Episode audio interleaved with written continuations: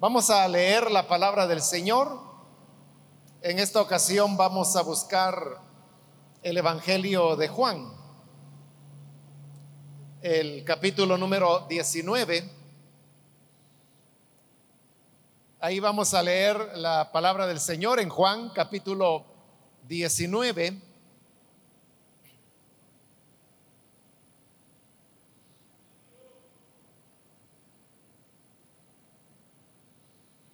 Bien, dice la palabra de Dios en el Evangelio de Juan, capítulo 19 y versículo 28. Después de esto, como Jesús sabía que ya todo había terminado, y para que se cumpliera la escritura, dijo, tengo sed. Había allí una vasija llena de vinagre. Así que empaparon una esponja en el vinagre, la pusieron en una caña y se la acercaron a la boca. Al probar Jesús el vinagre, dijo, todo se ha cumplido. Luego inclinó la cabeza y entregó el Espíritu. Amén. Hasta ahí vamos a dejar la lectura. Pueden tomar sus asientos, por favor.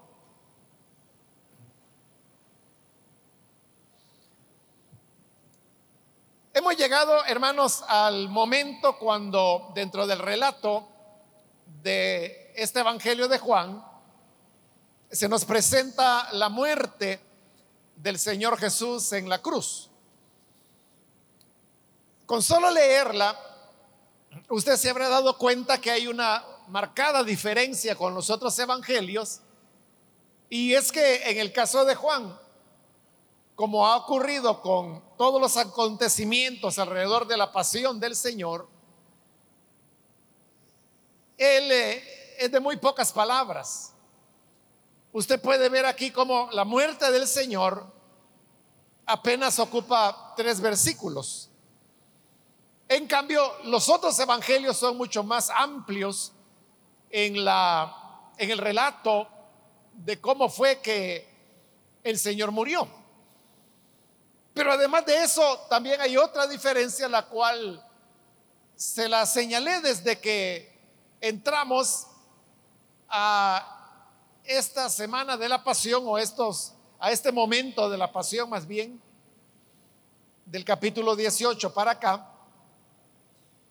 y es que Juan presenta al Señor Jesús en un control total de lo que está ocurriendo. Algo que queda bien claro en el Evangelio de Juan es que todo, todo lo que le está aconteciendo al Señor es porque así Él lo ha decidido.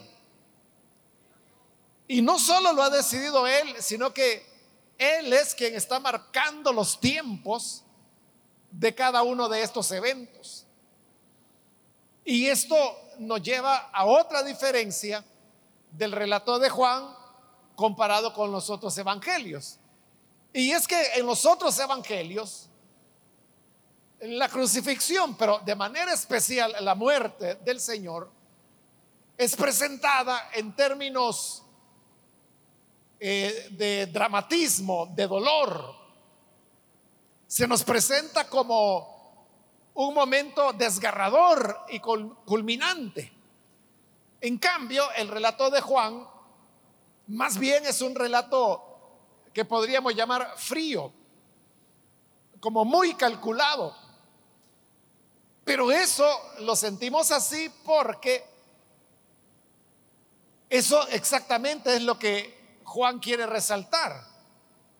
El hecho de que Jesús no es una víctima de la crueldad humana, no es una víctima de las conspiraciones de los sacerdotes o de los cálculos políticos de Pilato. Lejos de eso, todo, todo está aconteciendo porque Jesús quiere que suceda. Y desde ese punto de vista no podría Juan presentar la muerte del Señor como algo doloroso, desgarrador, porque entonces no compaginaría con esa imagen de soberanía y de control total que él quiere presentar en Jesús. Teniendo, hermanos, en cuenta estas diferencias que acabo de mencionar, que son las diferencias principales, porque ya vamos a encontrar otras, podemos entrar a considerar los versículos que hoy hemos leído. El 28 comienza diciendo, después de esto, como Jesús sabía que ya todo había terminado. Estas palabras que Jesús sabía que ya todo había terminado tiene que ver con relación a lo que en este Evangelio se ha llamado la hora. Recordará que en distintos puntos del Evangelio, cuando Jesús enseñaba en uno o en otro lugar, varias veces él hizo referencia a la hora. Que la hora venía, por ejemplo, muy temprano como el capítulo 4, cuando el Señor se encuentra con la mujer samaritana, le dijo, mujer, créeme que la hora viene cuando los verdaderos adoradores adorarán al Padre en espíritu y en verdad. El Señor ahí le está diciendo que viene la hora. Y así es a lo largo del Evangelio. En varios lugares Jesús dice, la hora viene cuando los muertos oirán la voz del Hijo del Hombre y, vivirán. Entonces Él está hablando, la hora viene cuando no se puede caminar más, porque la noche viene. A lo largo del Evangelio el Señor se la pasa diciendo, la hora viene, la hora viene, la hora viene, la hora viene. Pero al llegar al capítulo 13, en el versículo 1, ahí ya no es algo futuro de que la hora viene, sino que lo que dice es, sabiendo Jesús que había llegado la hora para que de esta tierra pasase al Padre. Entonces vea, ahí es donde por primera vez esa hora que Jesús vino anunciando a lo largo del Evangelio, en el capítulo 13 se nos dice que llegó. Sabiendo Jesús que la hora había llegado. Es decir, que en ese capítulo 13, versículo 1, arranca, hermanos, la hora que ahora el versículo 28 se nos está diciendo que ha terminado. Leo de nuevo el 28. Como Jesús sabía que ya todo había terminado.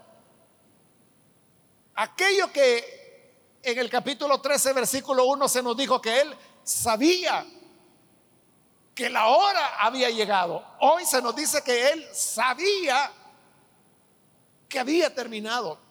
Todo estaba terminado. Esto nos lleva a pensar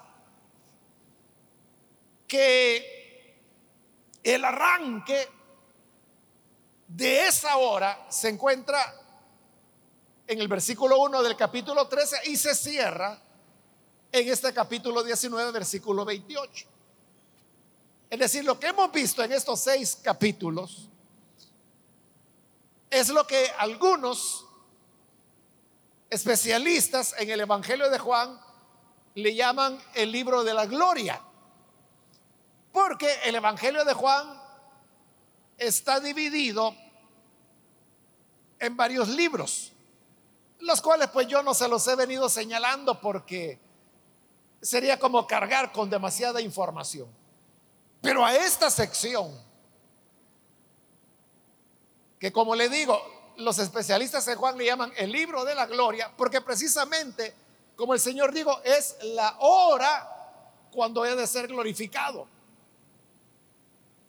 Desde esa hora, el libro comienza en 13.1 cuando dice, sabiendo Jesús que la hora había llegado. Y ahora en 19:28 se nos está diciendo, sabiendo Jesús que todo había terminado ya. Ahí está terminando ese libro. Y a partir del versículo 31, que lo vamos a ver en la próxima oportunidad, comienza lo que sería otro libro, ya el final del el Evangelio de Juan. Entonces, a eso se está refiriendo, es decir, el Evangelio de Juan está muy bien planeado, se organizó bien y por eso está respetando ese orden de dar por cerrada una hora que fue abierta allá en el capítulo 13.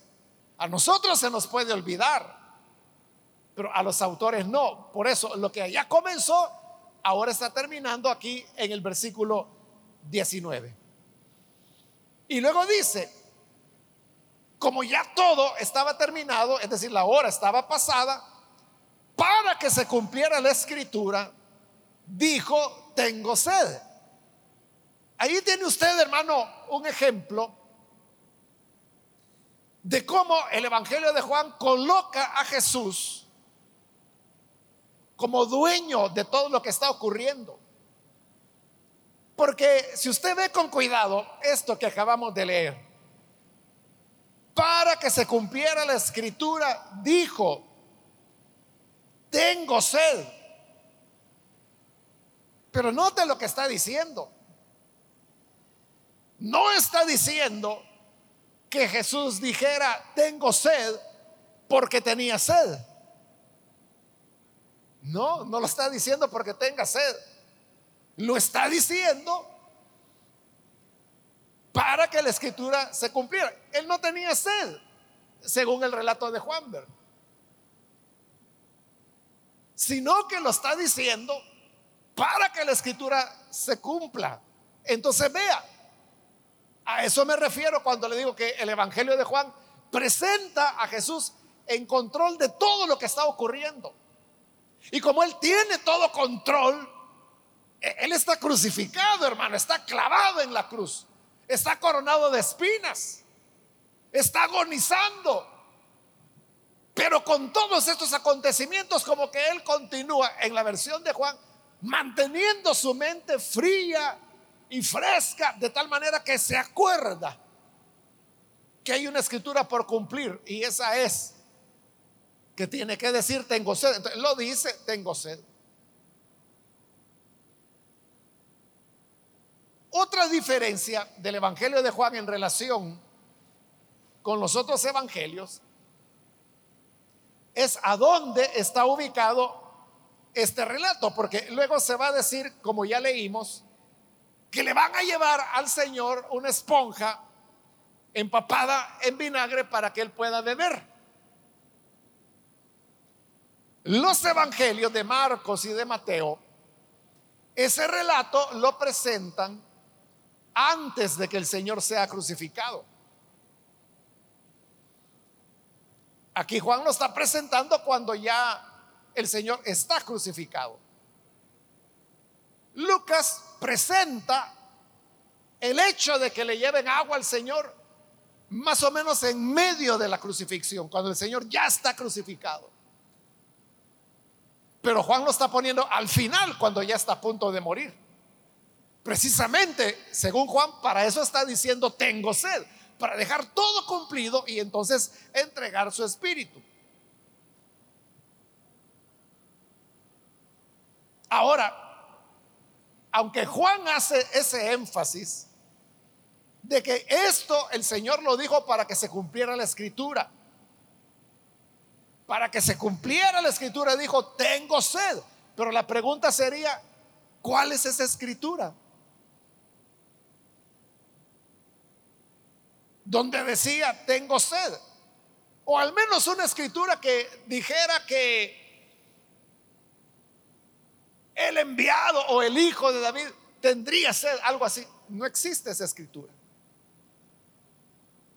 Entonces, ¿a qué se está refiriendo Juan cuando dice que para que se cumpliera la escritura, Jesús dijo, tengo sed, si no hay ninguna escritura donde esas palabras aparezcan. Como no hay ninguna escritura que diga eso, a eso responde que se han dado muchas opiniones, hermanos, de cuál podría ser esa escritura. Y la mayor parte de opiniones van enfocándose en los salmos. Salmos que hacen alguna referencia, por ejemplo, el Salmo 22, que realmente ni menciona la palabra sed, sino que lo que dice es, mi lengua se ha pegado a mi paladar, contar puedo todos mis huesos. Eso es lo que dice el Salmo 22. Pero usted puede ver que eso está lejos de decir tengo sed.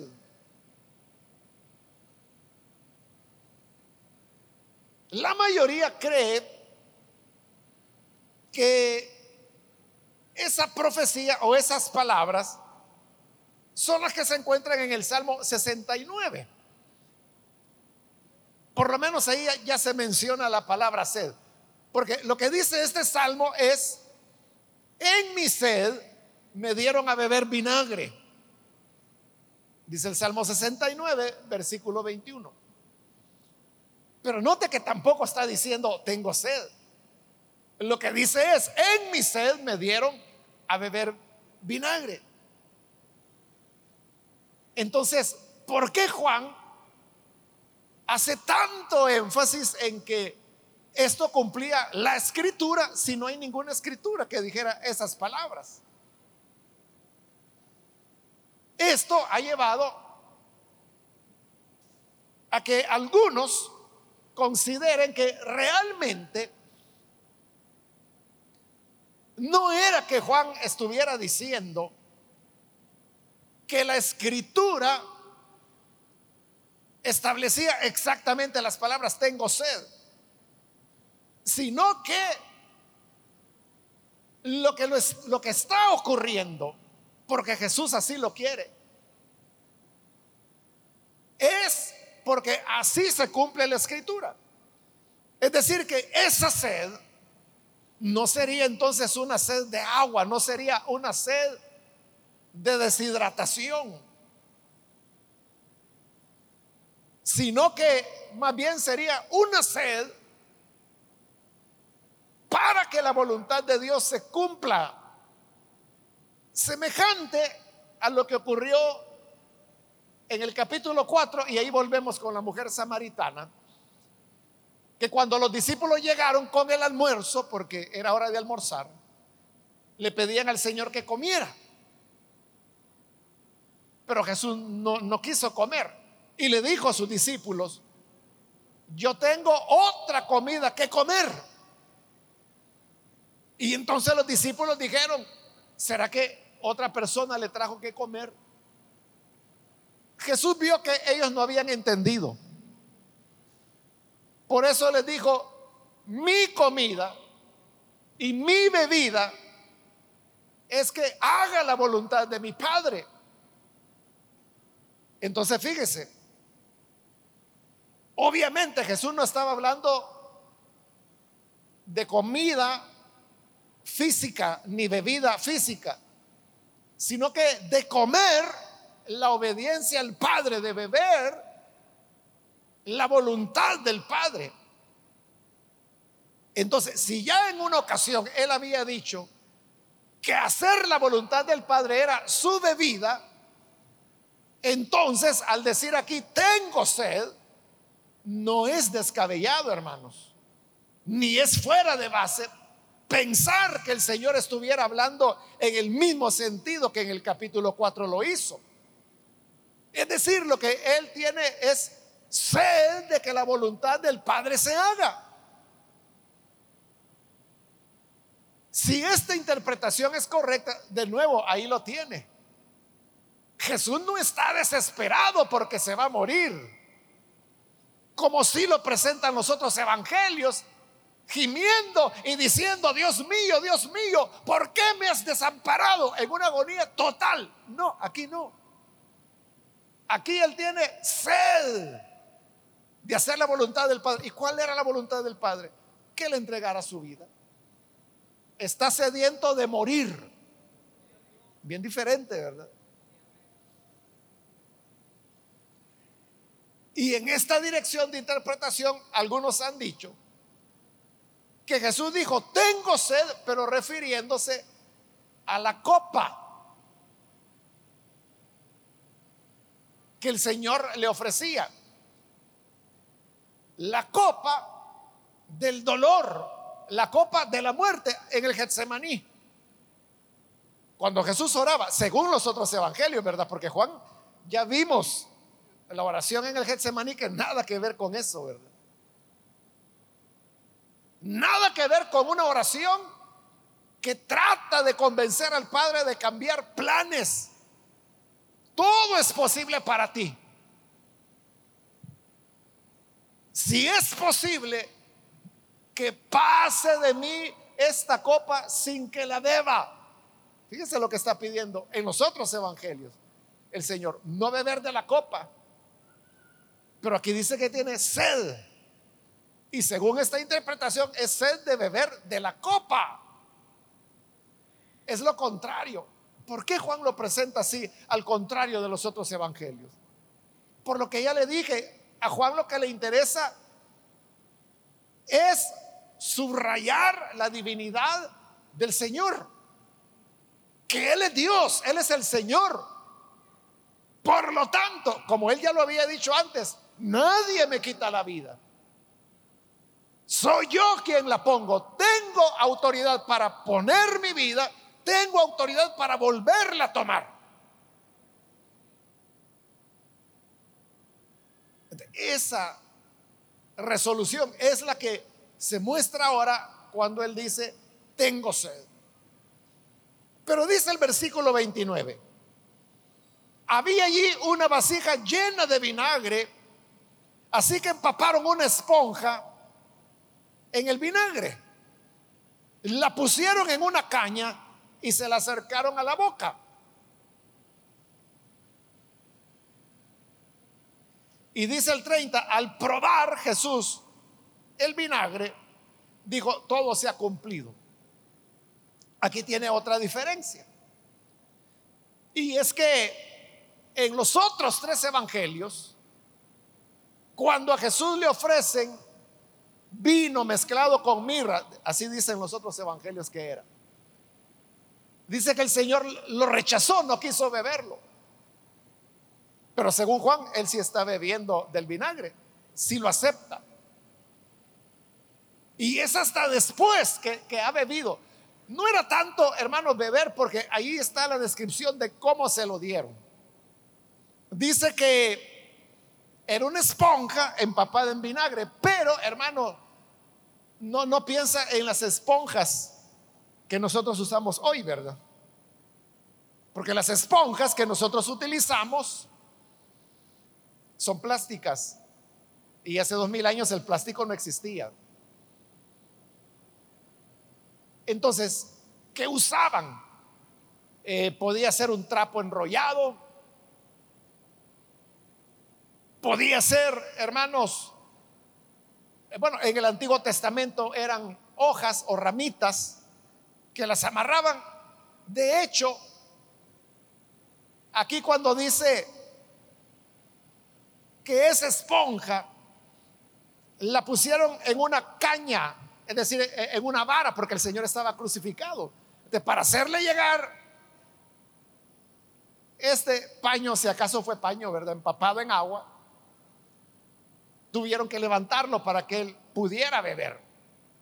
Por eso le digo que no fue tanto beber, ¿verdad? Porque si usted le acercan un, una toallita, digamos, empapada en agua y se la ponen en la boca, sí, usted puede por lo menos mojarse los labios. Tal vez si chupara la toallita, algo de agua, ¿verdad? Absorbería. Eso era. Por eso es que no, le digo, no es de que el Señor se tomó la basada de vinagre, no, no. Sino que era esa minúscula cantidad. Pero el hecho es que según Juan sí lo hizo. Según los otros evangelios, no. Y cuando ya el Señor ha hecho esto, entonces dijo, todo se ha cumplido. Pero al decir que todo se ha cumplido, se estaba refiriendo al plan del Padre. Como él lo dijo en el Evangelio, yo he venido para hacer la voluntad de mi Padre. Bueno, hoy ya la hizo. Y habiéndola cumplido, él dice, todo está terminado. La obra de redención estaba terminada. Fíjese que hay, hermanos, un símil interesante. Y es que esa caña con la esponja o trapos, lo que haya sido que tenían en el extremo, eso era semejante a un hisopo. ¿Y qué era un hisopo? El hisopo era un arbusto, una planta que crecía salvajemente en, cualquier lugar. Entonces cortaban el hisopo y era, hermano, esta plantita como eso, un arbusto que tenía varias hojas. Cuando se secaban, el hisopo tenía la particularidad que podía, por ejemplo, sumergirse en sangre, que era para lo que lo usaban los sacerdotes, y con eso hacían la aspersión. Haga cuenta usted de que hacían como una especie de escobita con las ramitas del hisopo. esta escobita la sumergían en sangre y claro, ya empapada con sangre, esa escobita de hisopo, y al hacerle así, tiraba la sangre. Eso es lo que se llamaba la aspersión, que era parte de los ritos de la ley. Posteriormente a esta plantita, ellos pensaron en añadirle un palito para que el sacerdote no agarrara directamente la escobita, sino que el mango, por decirlo así, de la escoba. ahí se formó la figura hoy que hay una caña y en su extremo pudiera, esa es otra opción, ¿verdad? Que en el extremo tuviera hojitas de sopo, ramitas más bien de hisopo. O pudiera ser, hermanos, que hubiera alguna otra planta, a lo cual aquí están traduciendo como esponja. Por ejemplo, algo parecido a esponja natural es lo que nosotros acá en nuestro país llamamos el paste, que la gente lo usa para bañarse o para lavar trastos. Usted sabe que el paste es de origen vegetal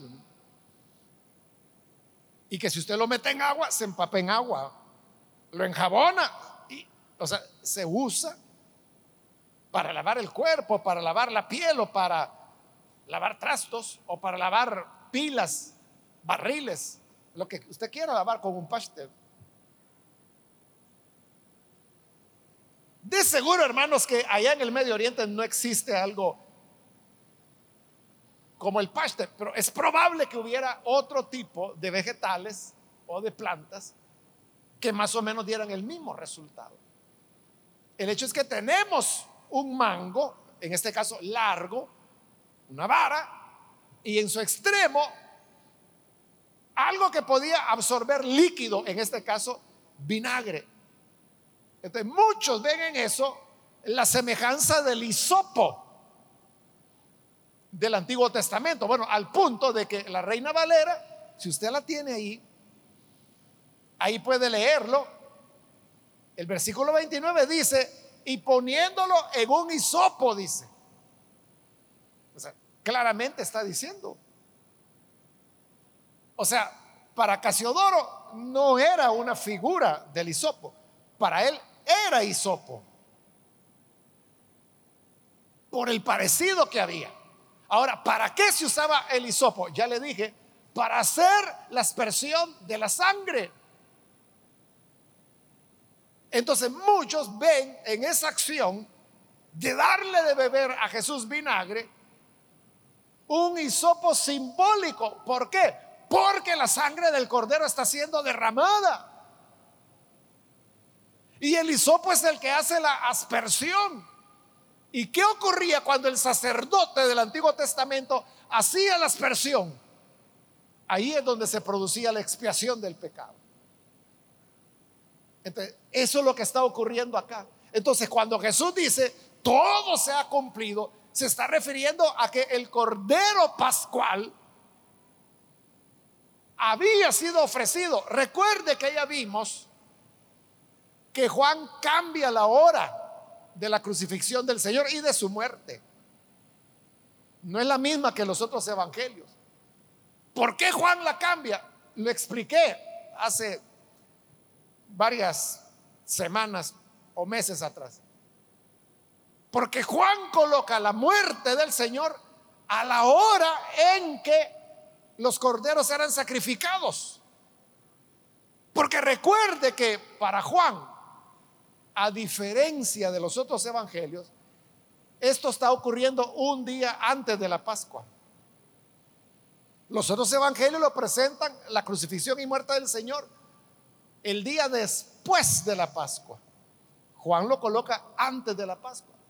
¿Por qué? Porque él quiere hacer coincidir el degollamiento de los corderos pascuales, que la vez pasada le expliqué por qué los comenzaban a degollar antes del día propio de la Pascua.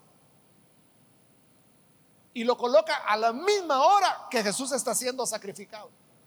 Por eso, porque quiere reforzar el simbolismo. El hisopo cae al pelo, porque entonces significa que se está haciendo la aspersión de la sangre. Ahí está la expiación del pecado. Y como esa es la expiación del pecado, Jesús dice, todo se ha cumplido, ya no hay más que hacer. Esta es otra diferencia con los otros evangelios, porque el evangelio de Marcos y el evangelio de Mateo colocan como las últimas palabras de Jesús. Dios mío, Dios mío, ¿por qué me has desamparado? El evangelio de Lucas coloca como la última palabra de Jesús, en tus manos encomiendo mi espíritu. Que no es tan desesperado como el Dios mío, Dios mío de Marcos y de Mateo. Pero para Juan, la última palabra del Señor es, todo se ha cumplido. El Señor es juez y parte, como se dice, ¿verdad? Porque Él está haciendo la expiación, pero Él es el que verifica si se hizo bien o se hizo mal. Y él dice, todo está cumplido. Y como todo está cumplido, luego termina el versículo, inclinó la cabeza y entregó al Espíritu. Él lo está entregando. Él inclinó la cabeza. Es lo que él había anunciado. Tengo autoridad para poner mi vida. Entonces, como ya está todo hecho, ya no hay más que hacer, Él decide entregar su vida. No se la quitan. Él no está en la agonía de Marcos y Mateo. Porque ya le dije, para Marcos y Mateo, Jesús termina gritando, Dios mío, Dios mío, ¿por qué me han desamparado? Se muere así en esa angustia, en esa soledad. Aquí no. Es un Jesús en control de todo. Extremada serenidad. Y en esa serenidad, cuando Él lo decide, porque así lo quiere, inclina la cabeza porque quiere inclinarla y entrega el Espíritu porque quiere entregarlo. Y esa es la muerte del Señor. Ahí termina la hora con su muerte. Y como le dije, en el siguiente versículo ya abre otro libro, otro relato. Pero de esta enseñanza, hermanos, hay algo que queda muy claro, ¿verdad? Y es la voluntad de Jesús, su voluntad de amor para redimir al pecador. lo que él ya había dicho allá en el Evangelio, en este mismo Evangelio de Juan, en el capítulo 3, el versículo que usted sabe de memoria. Jesús dijo, porque de tal manera amó Dios al mundo, que dio a su Hijo único o unigénito. Darlo significa darlo a la muerte para que todo aquel que en él crea no se pierda, mas tenga vida eterna. El, propósito era vida. Y en ese deseo de darnos vida, darnos perdón de pecados, darnos expiación, es que muy voluntariamente Él va a la cruz, va a la muerte y enseguida veremos cómo va al sepulcro también todo para abrirnos a nosotros la puerta de oportunidad, para encontrar el perdón de pecados y esa vida eterna que por el amor de Dios Él quiere dar a todo el mundo. Amén. Gloria a Dios. Vamos a cerrar nuestros ojos, hermanos. Y vamos a inclinar nuestro rostro. Antes de orar, yo quiero invitar a las personas que todavía no han recibido al Señor Jesús como su Salvador. Pero usted ha escuchado la palabra del Señor. Yo quiero invitarle para que no vaya usted volver a su casa igual que como vino sino que pueda volver habiendo recibido la expiación de sus pecados. Y eso ocurre por la sangre del Hijo de Dios. ¿Hay alguna persona que hoy necesita recibir al Hijo de Dios? Le invito para que pueda ponerse en pie y así nosotros vamos a orar por usted hay alguna persona, algún amigo que por primera vez necesita recibir al Señor Jesús, puede ponerse en pie y vamos a orar para que el Señor le cubra, le bendiga, le conceda la expiación de su pecado. ¿Hay alguien, hermanos, que lo hacen? Yo le animo. No deje pasar la oportunidad. Puede ponerse en pie en este momento. Y lo que nosotros queremos hacer es orar por usted. Por eso le pedimos que se ponga en pie. Para pedirle a Dios que le dé vida nueva, perdón, expiación del pecado. ¿Quiere recibirla? Póngase en pie. También invito si hay hermanos que se han alejado del Señor, pero hoy necesita reconciliarse. Póngase en pie también y oraremos por usted. Hay alguien que se alejó. Hoy puede arrepentirse, pedir perdón, ponerse en pie. Y así nosotros oramos por usted. Para que la gracia del Señor le cubra, le transforme.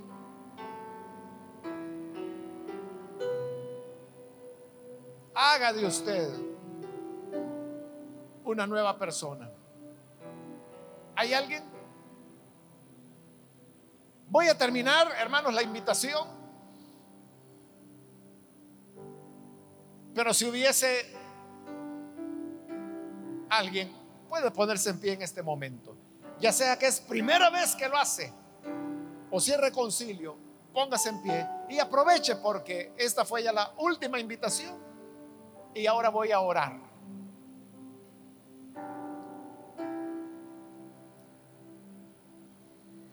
A usted que nos ve por televisión, le invito para que, habiendo escuchado la palabra de Dios, se una con nosotros en esta oración y reciba al Señor Jesús como su Salvador.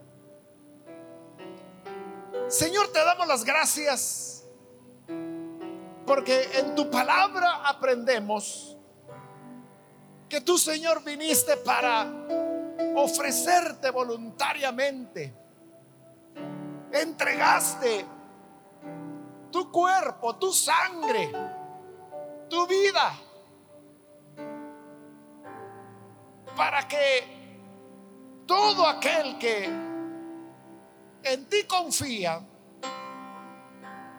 pueda tener esperanza de perdón. Por eso te pedimos, por las personas que a través de televisión, radio o internet se están uniendo a esta oración para que les alcances, les transformes y puedan alcanzar la vida nueva que solo tú, Señor, ofreces. Gracias por ese don maravilloso. Gracias por haberlo otorgado a tu pueblo, a tu iglesia. Ayúdanos para que caminemos cada día agradándote en todo.